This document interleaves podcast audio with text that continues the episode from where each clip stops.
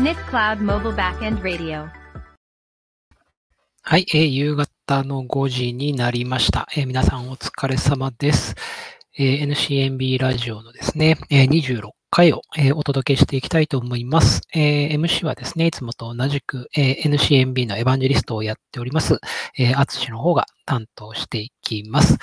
えー NCNB というのはですね、えーいわゆる MBARS と呼ばれる、えーモバイルアプリのバックエンドをですね、一手に引き受ける、えーサービスとなっています。で、えーそのモバイルバックエンド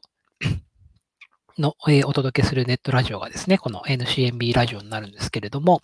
まあ、あの、今はですね、YouTube ライブとか Facebook とか、あと Twitter のライブストリーミングですね、えーそちらの方で配信はしているんですけれども、えー動画はですね、見ていただかなくても大丈夫です。えーネットラジオでもあるので、えー後日ですね、ポッドキャスティングで配信できるように、音声だけで、え楽しめるようなコンテンツを目指しておりますと。はい。で、えー、ニフクラモバイルバックエンドはですね、えー、ツイッターがありまして、アカウントがニフクラウドアンダーバー MB ですね。で、Facebook の方はアンダーバーがないニフクラウド MB となっています。はい。ぜひフォローいただけると嬉しいです。で、えっ、と、ハッシュタグがありまして、シャープ NCMB ですね。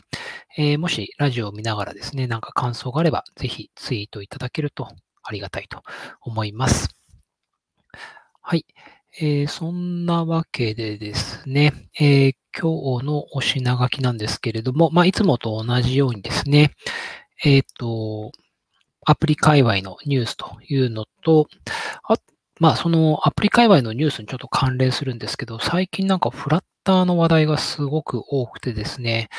なので、もともとは、えー Google App Script SDK の話をしようかなと思ったんですが、えー、Flutter SDK の話に変えようかなと思っております。はい。そんなわけでですね、えー NCNB ラジオの方、えー始めていきたいと思います。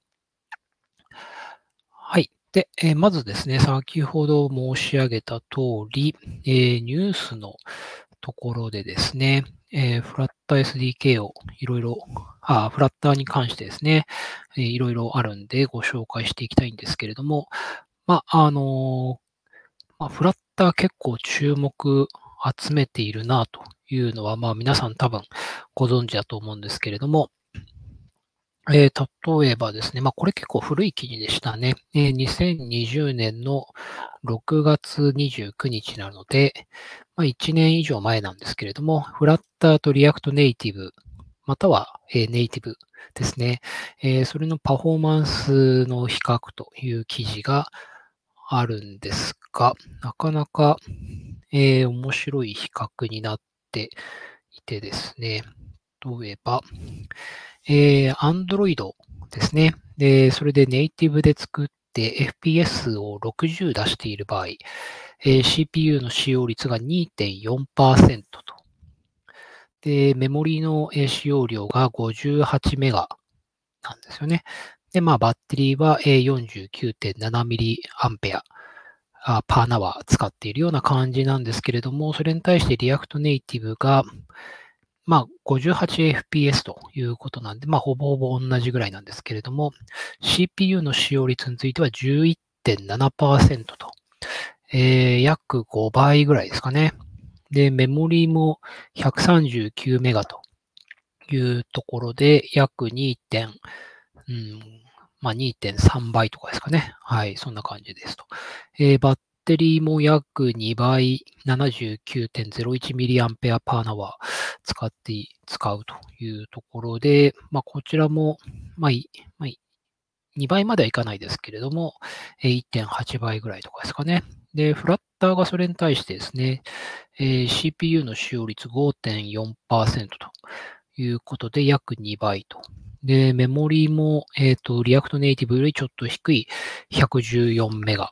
で、バッテリーの使用率も、えーこちらも React Native より低い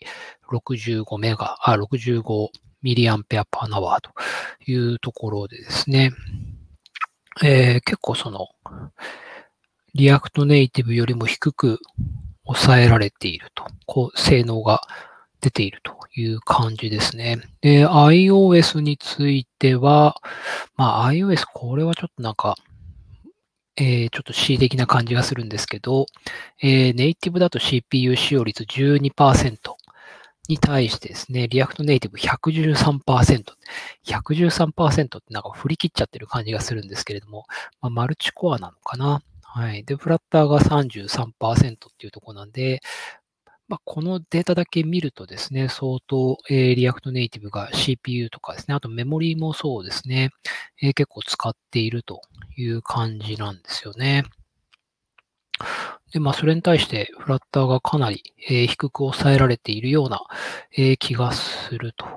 いうところで、パフォーマンスの面ではですね、まあ、ネイティブにはさすがにかなわないんですけれども、えー、フラッターが結構いい、え数値を出しているとた感じになっていますね。まあ、1年前というところもあるんで、もしかしたら React Native も、えー、多少なりとも改善されているのかなという気はするんですけれども、ちょっと気になる記事ですね。で、えー、あとはですね、えっ、ー、と、こちらは前の記事なんですけれども、えー、モバイルアプリ開発は、えー、選択肢としてですね、フラッターだけなのかという記事が上がっておりますと。で、えー、その中で、まあ、ネイティブ開発っていうと、まあ、いわゆる Kotlin とか Java とか、あと Swift Objective-C っていうところですかね。で、それに対してクロスプラットフォーム開発としては、えー、フラッターとか、あと、えー、 Cordova とか、え、 React Native、え、 Xamarin とかですかね。はい、そういうものが上がっていますと。で、えそれぞれですね、まあなんかこう、いろいろ比較をされていてですね、えー、クロスプラットフォームの場合とか、あとネイティブの場合とかですね。で、まあ、えっ、ー、と、例えば、開発効率については、えー、クロスプラットフォームの方が、まあ、一つの言語で、えー、Android、iOS 両方に対応できるんで、えー、クラスプラットフォームに軍配が上がるとかですね。えー、まあ、保守運用も同じような感じですね。で、まあ、パフォーマンスについては、えー、ネイティブの方がいいとか、あとは、まあ、端末固有機能もネイティブの方がいい。あとは、まあ、最新機能ですかね。まあ、あの、最近ですと、AI 系の機能であったりとか、あと、健康データの云々とかですかね。そういったものっていうのは、やっぱりその、ネイティブ開発の方がより早く対応できるという特徴があるかなと思いますね。はい。でやっぱりその、コルドバとかね、えっ、ー、と、モナカとかもそうなんですけど、新しい OS がリリースされてから、えっ、ー、と、最終版を出すみたいな感じにならざるを得ないので、えー、最新の OS に対応するというところでは、やっぱりネイティブの方が、あの、一つ有利な点なのかなという気はしますね。はい。で、まあ、その中でですね、えっ、ー、と、比較として、えー、これも React Native と Flutter を挙げているんですけれども、えー、生産性としてはフラッター、あと UI の自由度もフラッター、あと開発頻度も、ね、フラッターというところに軍配が上がってますね。まあ、言語として、え、ー、と JavaScript っていうところで、えー、React Native にはそちらは有利という感じになっているんですけれども、まあ、Dart を覚えてしまえば、えー、フラッターでも特に問題はないのかなという感じですね。はい、やっぱりなんか、フラッターがですね、結構、えっ、と、 Stack Overflow の質問とか、あと Google トレンドとかを見ても、えー、優位な傾向にあるようですね。はい。そんな、えっ、ー、と、前の記事がですね、上がっておりましたと。で、あと、同じような感じでですね、えー、これはツイッターですね。えー、ツイッターのフラッター大阪の、えー、イベントで話されていた内容みたいなんですけれども、えー、フレーム、えー、フレームワークごとの比率と題してですね、えー、 Flutter、React Native、Unity、Xamarin、えー、その他というのが出ていて、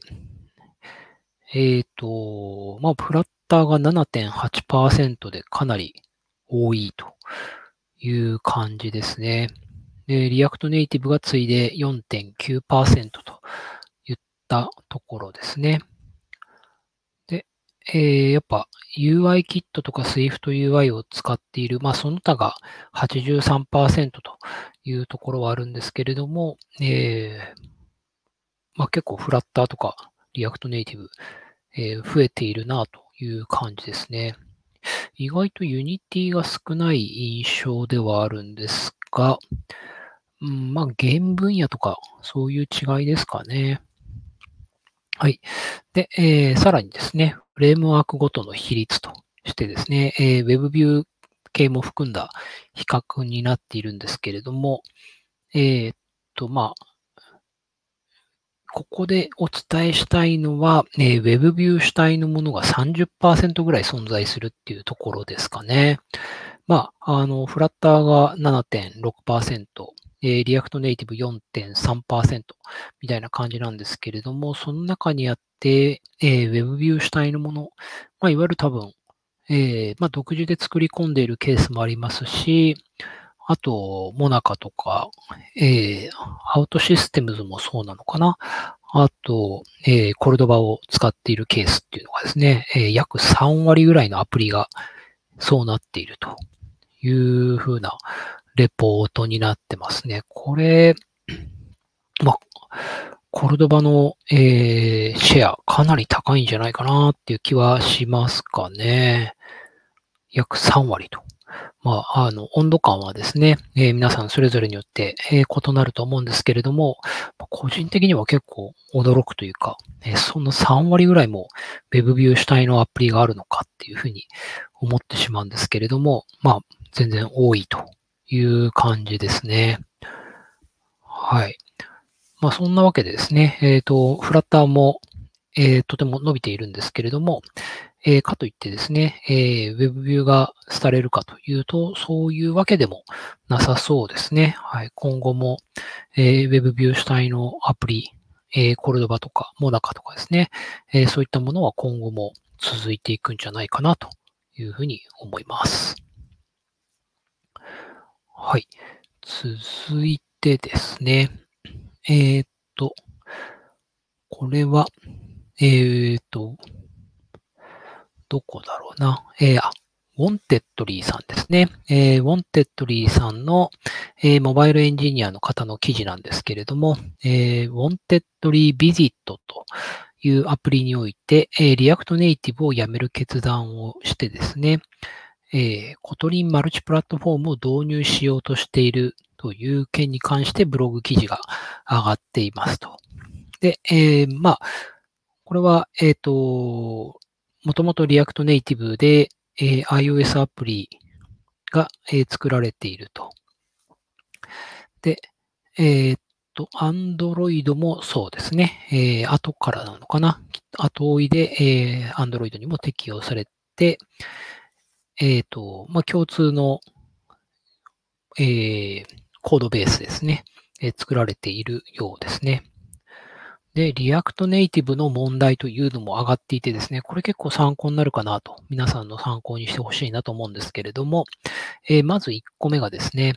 えー、メンテナー不足と。で、えっ、ー、と、discover。えっ、と、あ、えっ、と、その wanted visit の中にある、Discover という機能があって、えっ、ー、と、その機能を、えー、React Native で実装していたと。いうことなんですね。で、まあ、その Discover の開発が落ち着くと、えー、Web エンジニアは本体の、えー、Web 開発に戻り、それ以降 React Native の開発が止まり、メンテナー不在になってしまったと。で、Xcode や Build2 のアップデートをする際に、React Native 自体のアップデートをしないと進められず、React Native のアップデートも当時は大変だったため、必要以上のコストがかかっていたと。え、これによってメンテが、えー、苦痛みたいな雰囲気が出てしまったと。で、え、技術スタックの違いと。え、モバイルエンジニアがメンテしようにも、え、 React Native についての知識あ、スキルを持っておらず、学習コストが必要だったと。で、後追いで Android にも導入されたことによって、両 OS の知識をある程度持たないと、React Native が触りづらい状態になってしまったと。あとは、え、UI、UX の不一致と。iOS でしか、え動かない実装が一部に存在したため、Android に後追い実装される際に機能を削ることになり、両 OS で体験が揃わなくなってしまったと。で、ネイティブ画面と React Native の画面が共存するため、同じアプリなのに微妙に UI が異なる箇所があったと。で、あと最後は、え生産性の影響と。フルビルドが遅くなると。ツールチェーンが増えることによる問題などというふうに書かれてますね。やっぱこのあたり、えっ、ー、と、まあ、多分その、 Wantedly Visit の中に、えー、普通のネイティブの部分と、あと、えー、 React Native の部分が、えー、混在したがための、えー、問題だったというふうにも言えるかもしれないですけれども、えー、メンテナー不在とかですね、えー、技術スタックの問題とかいうのは、えー、まあ、え、よく起こり得るのかなという気はしますね。で、まあ、それを解決するための手段としてですね、えー、 Kotlin Multiplatform の導入を検討していると。で、モバイル全体の生産性を考えたときに、両 OS で実装しなければならないのは、えー、コストが高く感じており、API のスキーマ実装が微妙に違うといった差異を減らしたかったのもあり、このタイミングでクロスプロ、うん、クロスプロット、クロスプラットフォーム技術の一つである、えー、 Kotlin Multiplatform の導入も検討することにしましたと。えー、まあ、えっ、ー、と、なんとなくイメージ、私のイメージなんですけど、えー、Kotlin Multiplatform って、えー、UI、UX の部分は多分それぞれで実装だと思うんですよね。で、ビジネスロジックを共通化できるといったえものだと思うんですけれども、まあ、それによってですね、ビジネスロジックがえ iOS と Android 側でえ共通化できてしまえば、あとはま UI、UX はそれぞれ独自のものを採用できるという形なのかなと思いますね。で、えー、結果としては、現執筆時点では Android からは React Native がもう少しで取り除けるような状態になっていますと。で、えー、もともと WebView で表示していたストーリー画面を、えー、コトリマルチ、え、マルチ、MPP になってる。MPP ってなんだろう。 Kotlin Multiplatform のことなんですね。 Kotlin MPP。えっ、ー、と、ストーリー画面を MPP と Android Native UI で実装40%といった、えー、結果ももたらされているそうですね。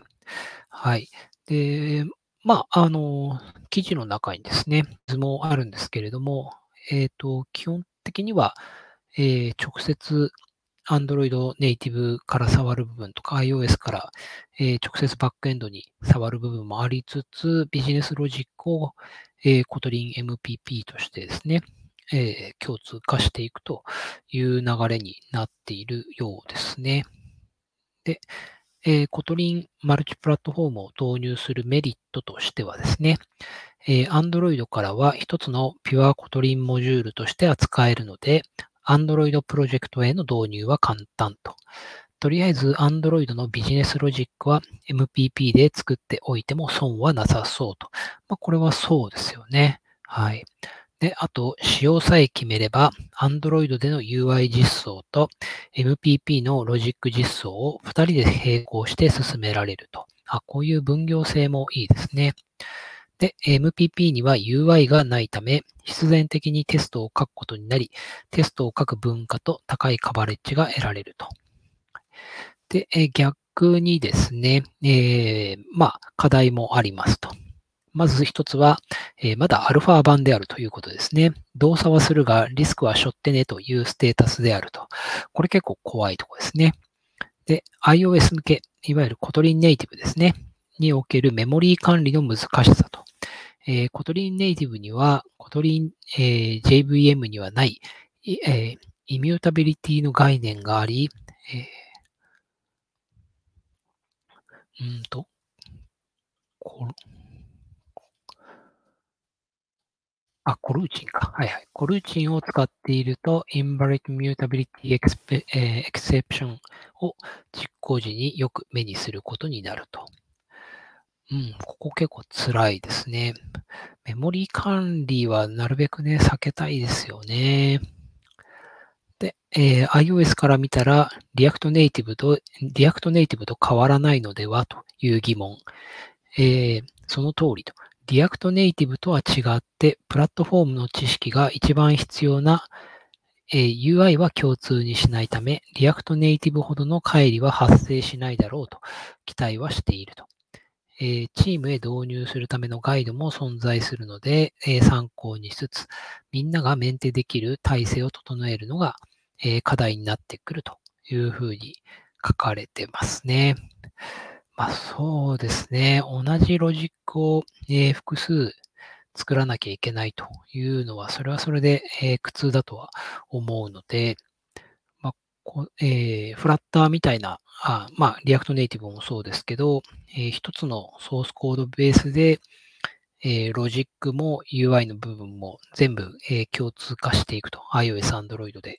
えー、共通化していくっていうスタイルもできますし、えー、こういう、えー、 Kotlin Multiplatform みたいに、えー、ビジネスロジックだけ共通化して、あと、えー、UI、UX については、それぞれの OS で実装していくというスタイル。まあ、そうですね。どちらかになっていくのかもしれないですね。Android 主導で進めていくんであれば、えー、この Kotlin Multiplatform という選択はありな気がしますね。iOS から入るときに最初に Kotlin Multiplatform を選ぶという選択肢はなかなか難しいというか、えー、Swift もやるし、 Kotlin もやるしってなると、ちょっとハードルが高いのかなという気もしなくもないですね。はい。で、あとはですね、えっ、と、先日 Pixel 6ですね、えー、あと Pixel 6 Pro が、えー、発売したんですけれども、まあ、そちらのレビューがですね、えー、結構上がってきてますね。えー、個人的には、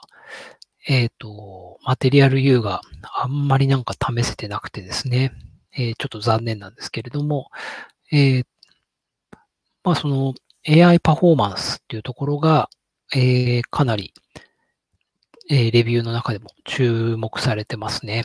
例えば、日本語に対応したレコード、レコーダーの文字起こしと、レコーダーアプリですね。えー、そちらは、えっ、ー、と、オフラインでも文字起こしができるようになったということですね。で、えー、さらに、えっ、ー、と、早すぎない普通の会話であれば、難なく読める精度でテキスト化できるようになっていると。えー、適切な位置への句読点の挿入も実現しているということですね。はい。月数千円から数万円するクラウド型の文字起こしツールの存在を脅かすレベルと言えるかもしれないというふうに書かれてますね。で、えー、さらに、あとはリアルタイム翻訳ですね。えー、早口で話しても2、3秒で音声を認識し、会話にほぼ支障ないレベルで、えー、翻訳を返してくれるというふうになってますね。あと、自動字幕起こしと。なんか結構あれですね。テキスト書き起こし系が多いですね。音声入力系が非常に多いですね。マテリアル U は最後の方にちょろっとあるぐらいな感じなのかな。はい。で、まあ、結構このレビューを見るとですね、やっぱりそのプロセッサーの部分ですね。えっ、と、AI に強いと、機械学習に強い、えー、プロセッサーということもあるんで、その部分に注目した、えー、レビューが多いように思いますね。はい。ぜひ、あの、お持ちの方がいらっしゃったらですね、えー、こういうテキスト起こし系とか、えー、試してみるといいんじゃないかなと思います。はい。そんなわけでですね、あとは、えっ、ー、と、そうですね、フラッタ SDK のお話ですね。えー、フラッタ SDK はですね、コミュニティ SDK と、えー、呼ばれているものになるので、えっ、と、公式にサポートはしていないんですよね。え一応、え GitHub で、えリポジトリで公開してまして、NCMB マニアというオーガニゼーションの下でですね、NCMB-DART という、名前で、公開をしております。で、DART の、えー、何でしたっけね、インストールするとき、えー、DART の、えっ、ー、と、パッケージ、あ、pub.dev ですね。えー、そちらの方でも、あの、公開をしておりますので、えー、インストールは簡単にできるかなと思いますと。で、えー、まあ、データストアと、あと、えー、クエリーですね。データ取り出すのと、ACL、えー、認証系、あと、えっ、ー、と、ファイルストアくらいかな。はい。今のところそんなところかな。あと多分でも、うーんと、位置情報もある。インストレーションズもある。プッシュもあると。あと、リレーションもありますね。まあ、そんな感じで、えっ、ー、と、まあ、多分、問題なくですね、使える感じかなと思いますので、えー、ぜひですね、えー、フラッターで、えー、アプリを作られる際にはですね、この NCMB4Dart を使ってみてほしいなと思います。で、フラッターウェブでも使えるので、えー、Web アプリケーションをですね、作るときにも、えー、利用できるのが、まあ、一個ポイントかなという気はしていますね。で、えっ、と、今ちょっとですね、ハンズオンコンテンツがないので、えっ、ー、と、今度作ろうかなと思っているんですけれども、そちらに関しては、えー、ウェブブラウザで動かせる形にすればですね、えー、多分試す方も、えー、入り込みやすいというかですね、えー、デバイス使わずに済むっていうのは、ちょっと一個敷居が下がっていいのかなというふうに思ってますね。はい。えっ、ー、と、NCMB Dart えー、.dev の、え、パッケージ図の NCMB ですね、え、そちらの方で公開されておりますので、えー、ぜひぜひ、あの、Dart とかですね、あと、フラッターで使われる際には、え、試してみてほしいなと思います。はい。それではですね、あと最後に、ハンズオンの、え、イベントのご案内ですね。え、イベントはですね、今、え、毎週というところで、えっ、ー、と、ハンズオンをやっているんですけれども、えー、次回がですね、あ、木曜日ですね、あさって、えっ、ー、と、 React Native と NCMB で ToDo アプリを作るというハンズオンを予定しておりますと。で、えー、来週がですね、えー、Swift と NCMB でチャットアプリを作ると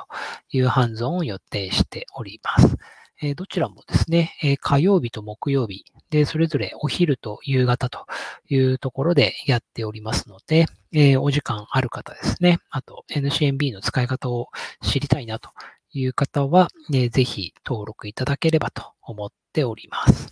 はい。他にもですね、えっ、ー、と、今のところは、えー、Swift、React Native、あと、Monaca ですね、